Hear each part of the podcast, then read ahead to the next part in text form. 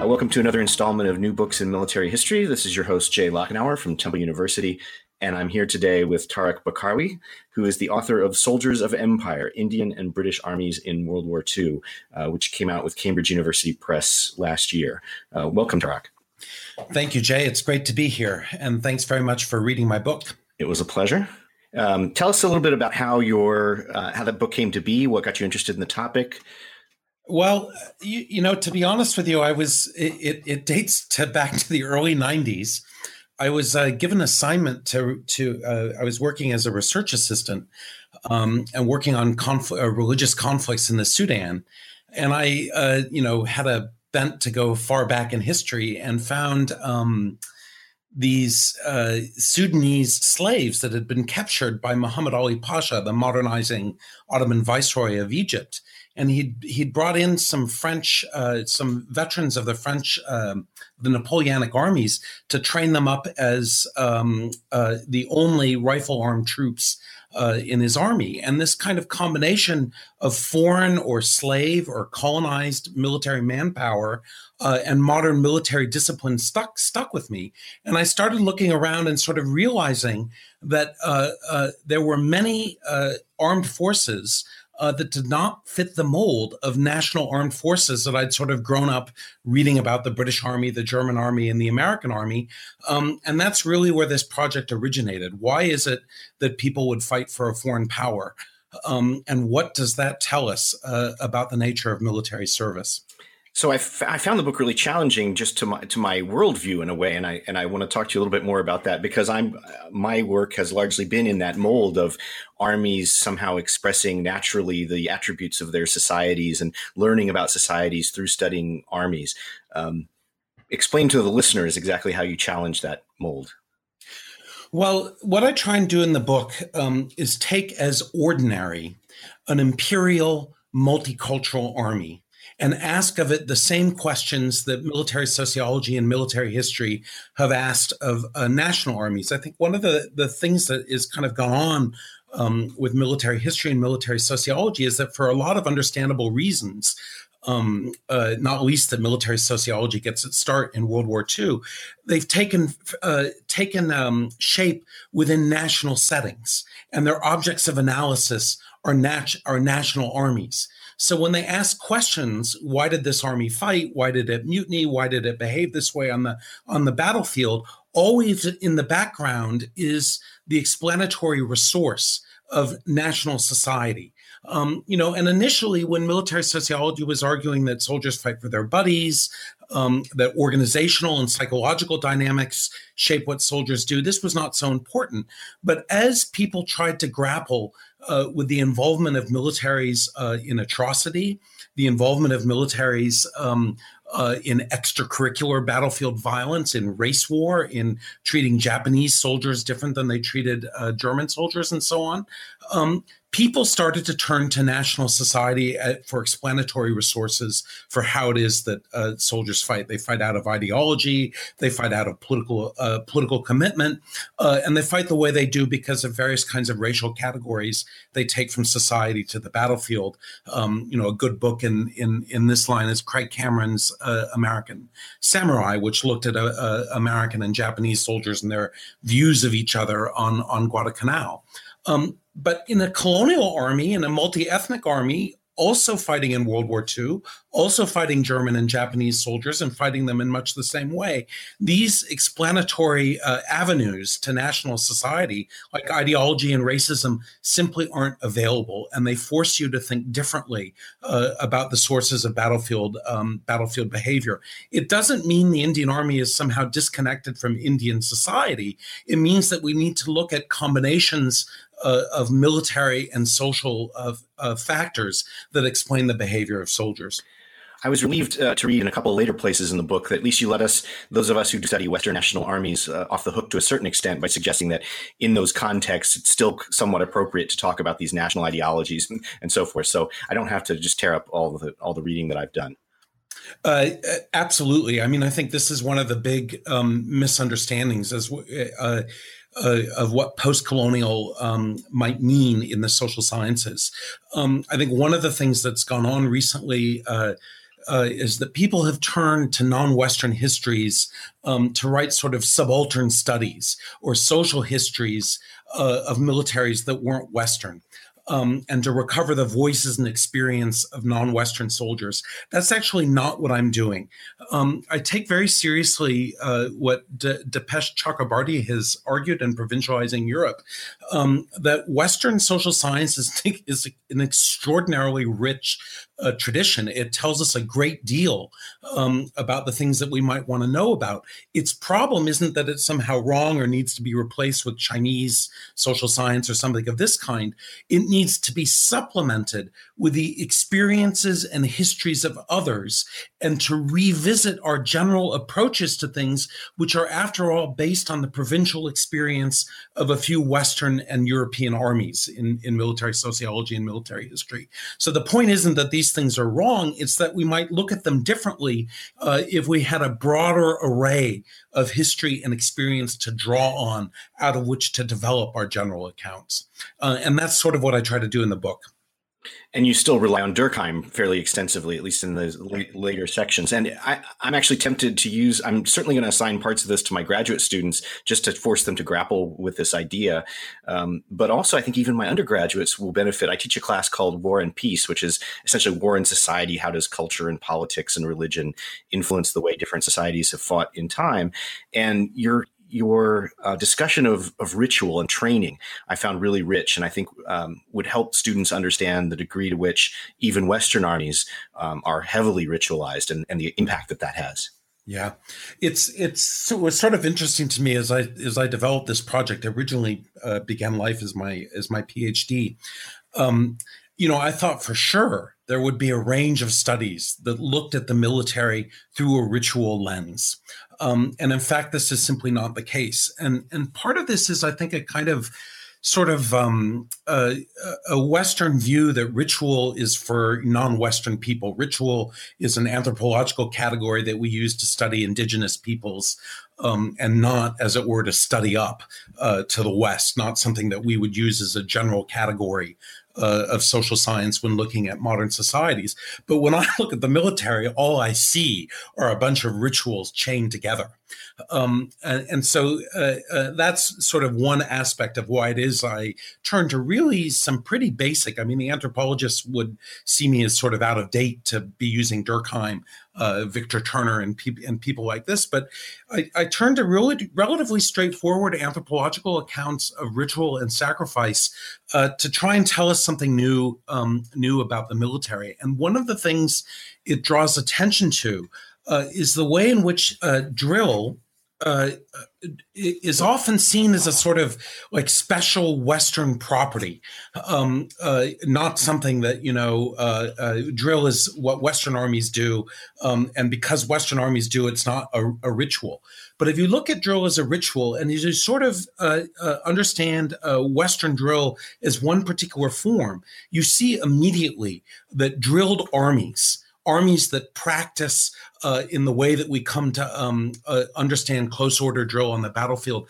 Drill is something that was invented at many different times and places. It's not a specifically Western property, um, but it's a remarkable way of generating social solidarity and training troops to behave, to do, to take the correct actions on the battlefield. And uh, Chinese, Japanese, African military uh, armies uh, uh, uh, came up with versions of drill, although, of course, it's the Western form of drill that got globalized around the world um, uh, uh, with Western imperialism. And the, the, sort of last thing I'd, I'd, I'd, I'd say about this Uh, is that drill is the key to understanding the army uh, as a form of social organization that is cosmopolitan in nature. Anybody can be made into a soldier not just Westerners, not just Germans or Americans. People from anywhere can be recruited into an army and drilled and turned into a credible infantry soldier. The discipline of the military is a cosmopolitan form of discipline.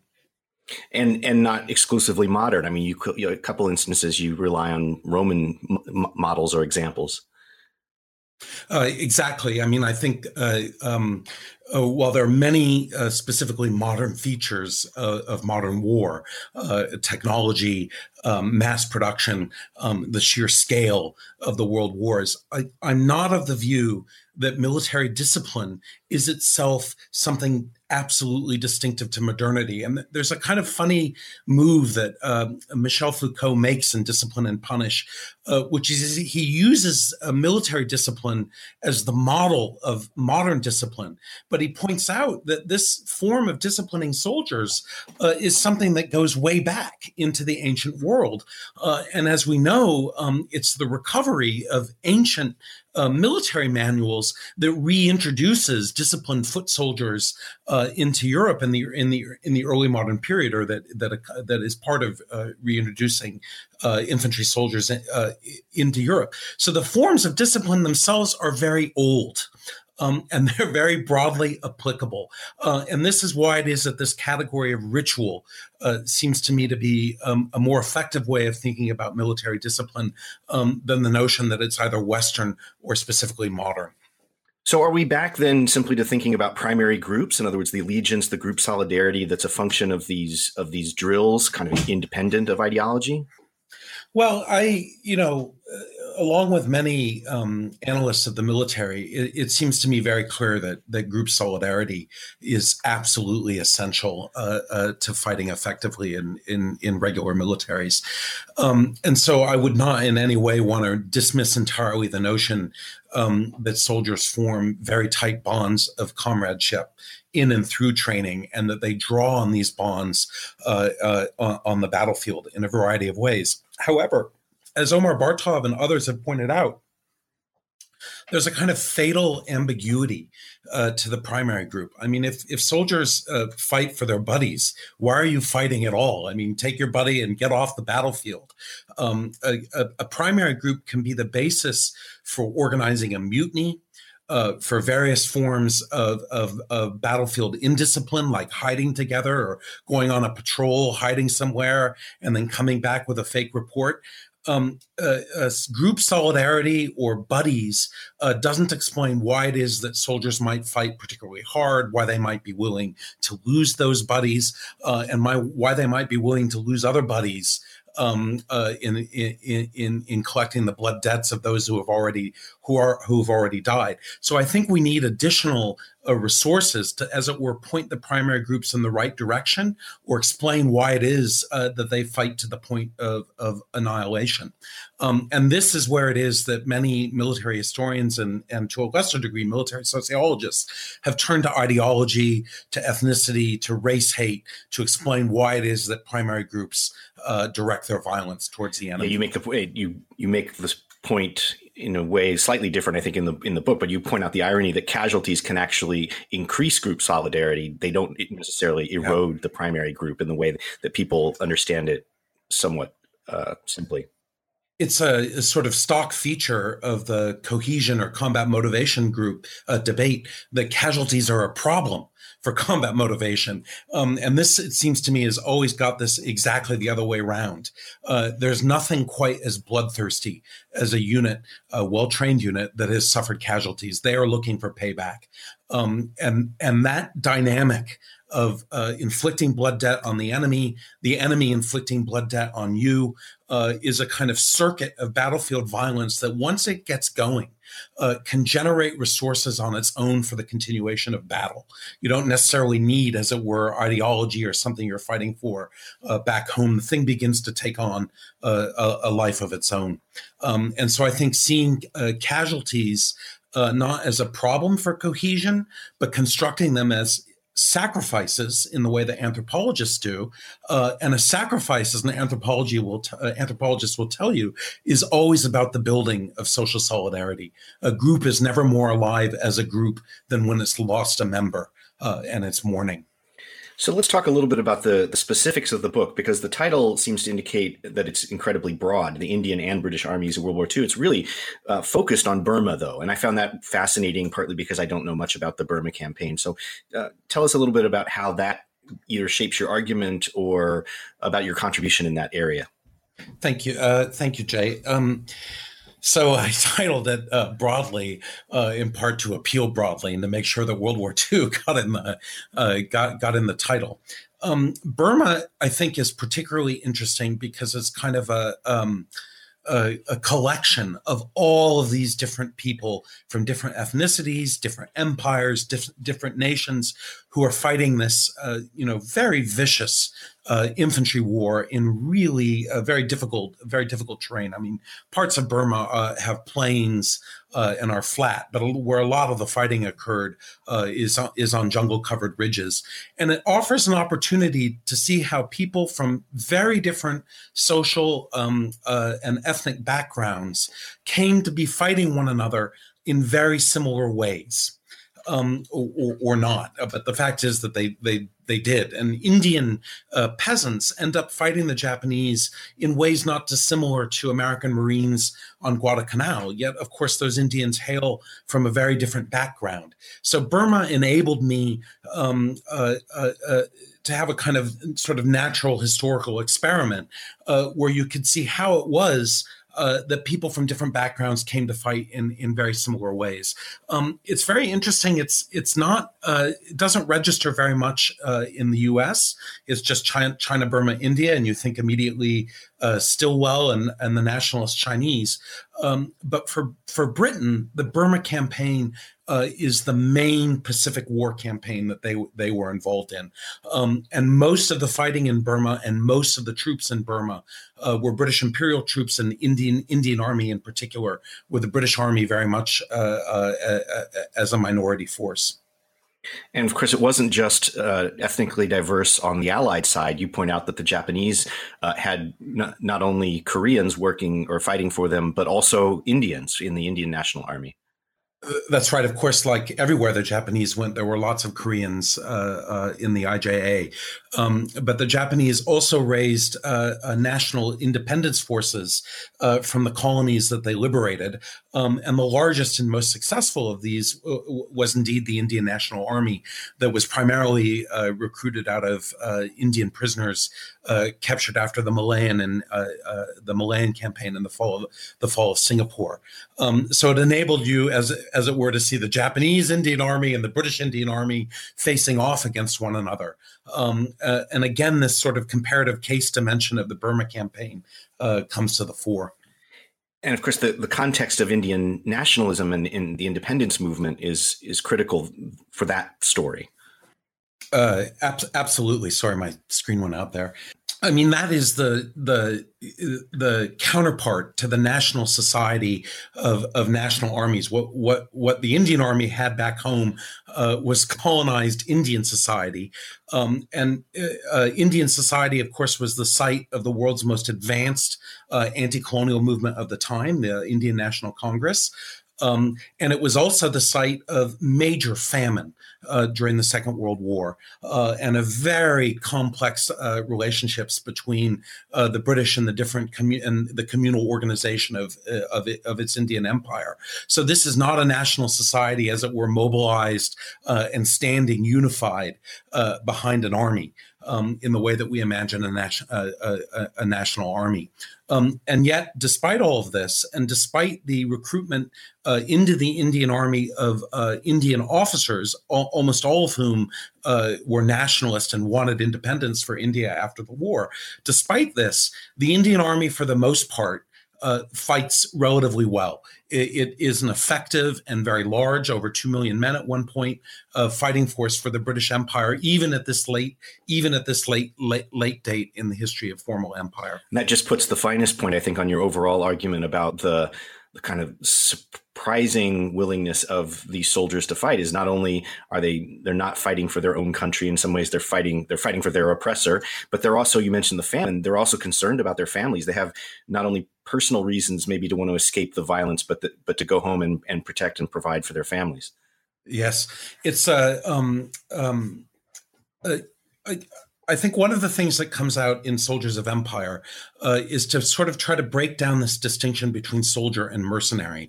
Um, you know, one of the ways that we we think about that distinction is that soldiers fight for their own people, mercenaries are in the hire of a private company or a foreign power for pay. Um, but you know, the Latin derivation of soldier is is is is one who fights for pay. Um, uh, and as one of my Indian officers remarks, uh, I think he was in uh, in in the Western Desert campaign. He said, "I don't see anyone out here who's serving without pay. They all they all look like mercenaries. If you're going to call us mercenaries." Um, so the Indian Army, like all armies, had a material base that allowed its soldiers to, uh, to, do what they did.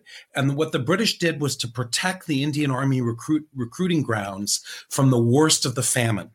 Uh, and moreover, precisely because there was famine uh, uh, in India and the Indian army is recruited from uh, rural areas, um, for many Indian soldiers, it would have been more profitable to be at home growing grain uh, than it would have been uh, to be off at war. Nonetheless, the, the army was seen as a place where you would get three meals a day and, and a paycheck in a situation of economic and food insecurity in the Raj during the war. So the other thing that you tackle early in the book, at least, is the the whole notion of the creation of the Indian army and in some ways of Indian society by the colonial power and for the benefit of the colonial power. And this is in your discussion of the whole martial races idea. Yeah, I mean, this is where I take on the um, the uh, kind of headline organization of military sociology, which it asks: Is it army or society, uh, which um, uh, you know uh, uh, is most significant in creating soldiers and making them fight. And I, I, would say here that I, you know, my even though the debate is sort of set up that way, I think most military historians and military sociology, if you said is it army or society that shapes the soldier, uh, they would say both. Yet they still want to think about these things in two different categories. Um, you know, over here are the social factors, and over here are the things they pick up in the uh, in the army. And instead, what I, I look at in the in the um, in the book is the way in which the army took a set of cultural and ethnic ideas from civil society and using military discipline instilled it in the troops that they created. And it's in this way that the martial races come to have existence as a particular ethnic group. Um, the you know the, the kind of classic example here is the sikhs who are known as a warrior people in large measure because for so many years for um, a century they were recruited in very large numbers uh, as a percentage of population uh, uh, by the Indian Army, and and are um, instilled in with a warlike version of their own ethnic identity. Um, uh, you know, you know, Sikhs are uh, warlike because they're uh, they're in the army, and these identities then begin to bleed out into civil society. They become a basis upon which Indians seek to negotiate uh, with the British. You know, we um, uh, we, we want a better part in the army, or or uh, we want to be able to uh, have this particular menu uh, of food or whatever it is, um, in, in because this is what our religion demands.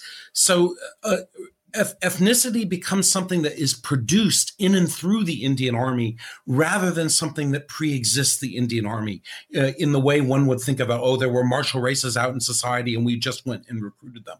The martial races were a creation of the Indian Army and through that went on to, to have ro- play roles uh, in Indian society.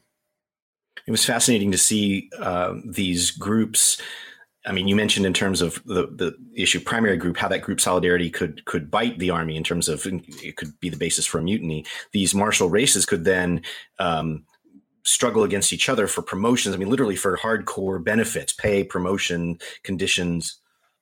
What the what the uh, Indian Army did, um, you know, all of this is in a way uh, the martial races is a reaction to the Indian Mutiny, um, and the perception uh, uh of the Indian Mutiny uh, was or one of the responses to the Indian Mutiny was that we have to find ways to make sure that the soldiers that we're employing to defend our empire don't get together and form an Indian nation.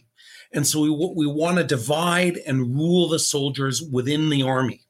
Um, and this is where it is that martial races really becomes um, uh, uh, normative in the Indian Army, a, a, way of dividing and ruling the army so that it doesn't join against the colonizers. Um, but once you organize the army in these sort of stovepiped arrangements, and it's probably worth explaining to uh, listeners that this was an army that divided and ruled itself down to the battalion level. Um, each company uh, in an Indian Army battalion would be from a different uh, martial martial race, uh, a Pathan company, a Dogra company, a Sikh company, um, and each company would grow its own junior officers, um, and then above those junior officers are a kind of intermediary class of warrant officer called the Vi- viceroy commissioned officers. And these were really the key people uh, in in in the battalion. And they were also grew out of each class. And it's these nco and vco slots um, and the pay and power and perks that went with them uh, that the different uh, martial races in a battalion would fight over and this becomes spe- uh, particularly problematic the minute you go into a high intensity war situation. The Indian Army is set up to fight frontier war, imperial war. And if you lose, you know, 15 Pathans one day, they're likely to be 15 Pathans coming up through your replacement system to slot into that company. But if you're fighting the Japanese or the Germans and you lose half the Pathan company one afternoon, and also all the NCOs and maybe also the British officers who speak um, uh, uh, who speak the appropriate language the replacement system simply couldn't keep up with this. So they started having to add different martial races into companies pro- composed of other martial races. Um, and this is the point at which, uh, if you're a kind of British Orientalist, you think, well, the, office, the, the natives aren't going to get along. We can't put Hindu and Muslim troops together in the same company or two different kinds of Hindu troops or Sikhs and Muslims together. It'll be chaos. Um, but it turned out that officers, by and large, made this work. And they made it work through pretty sensible kinds of simple things like making sure that the, the larger group wasn't able to victimize the soldiers of the of the minority group or promoting um, NCOs the, from the minority group so that they had representation within within the company.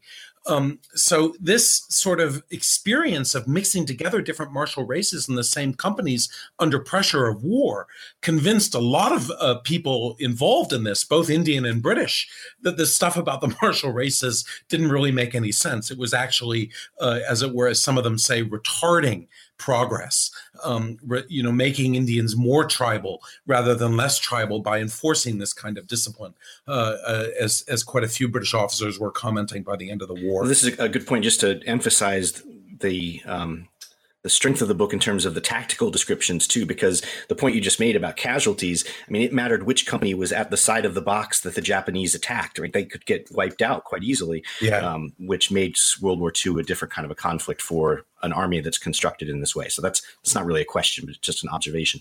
One of the things that that I also uh, was going through my mind as a as a German historian um, was what we what we think we know about the Habsburg army, right? The, the and I, I know I'm going to kind of embarrass myself and oversimplify, but the the notion that nationalism disintegrates the Austro-Hungarian army and therefore the Aust- the, the Habsburg Empire the example that you raise that you show us maybe makes us rethink that that it that didn't necessarily need to happen that there were things happening within the army itself that would have generated these kinds of solidarities um, independent of ethnic conflicts mm. You know, it's it's interesting you mentioned the Habsburgs because on, on several of occasions when I presented work from this project, people have mentioned the Habsburg, Habsburg army, um, and I've I've delved into it a, a, a, very little bit, but I'm not very knowledgeable. Um, but the general kind of point um, that I think comes out of this is that the minute you start looking around uh, for um, multi-ethnic armies uh, fighting in high intensity situations, you fight you find quite a lot of them. And one of those armies, of course, is the British Army, um, which throughout uh, uh, the modern era has made very large use uh, of Irish troops from both sides of the border, uh, both Protestant and uh, uh and Catholic, um, uh, both sides of the Northern Irish border. Um, so uh, even in the midst of World War One and World War Two, when Irish um, Irish anti-British feeling is running very high, and there, you know, wars for Irish independence, you still have very large numbers of Irish soldiers uh, uh, in the British Army. Same thing as I discuss in the book with a, a, Welsh battalion that I look at um, in some detail uh, at the end at the end of the volume. And for all of these kinds of groups, their political stakes of the war are not the same as it is uh, for the primary national p- power. Yet the army still seems to manage. So we have to look for other sources of why it is that soldiers keep fighting. And, and one of the things I develop in the book is this notion of the structure of battle. Um, the ways in which particular kinds of battlefields uh, uh, uh, and campaigns have features which, as it were, kind of lock soldiers uh, into a cycle of combat. Um, in in Burma and everywhere the Japanese were encountered, the problem of surrender uh, the fact that surrender was shut down uh, as an exit valve. You couldn't just sort of throw your hands up. People uh, uh fought to the very end, and even the wounded uh, would try to take one more with them. In part because they they they thought on both sides that if they surrendered, they wouldn't be allowed to. They'd be killed anyway. So you might as well go out fighting. Uh, another feature of the structure of battle in, in Burma that is very significant um, is jungle terrain. Uh, encounters often took place in conditions of surprise and, and very close range. And so the fight takes on a kill or be killed nature. Um, in the book, I also lay out a, a kind of basic um, uh, combat. Uh, uh, the attack on a perimeter uh, and the way in which in a perimeter um, everyone is going to stand or fall together. Uh, if if the enemy gets in inside that perimeter, you're all going to end up um, uh, in a bad way.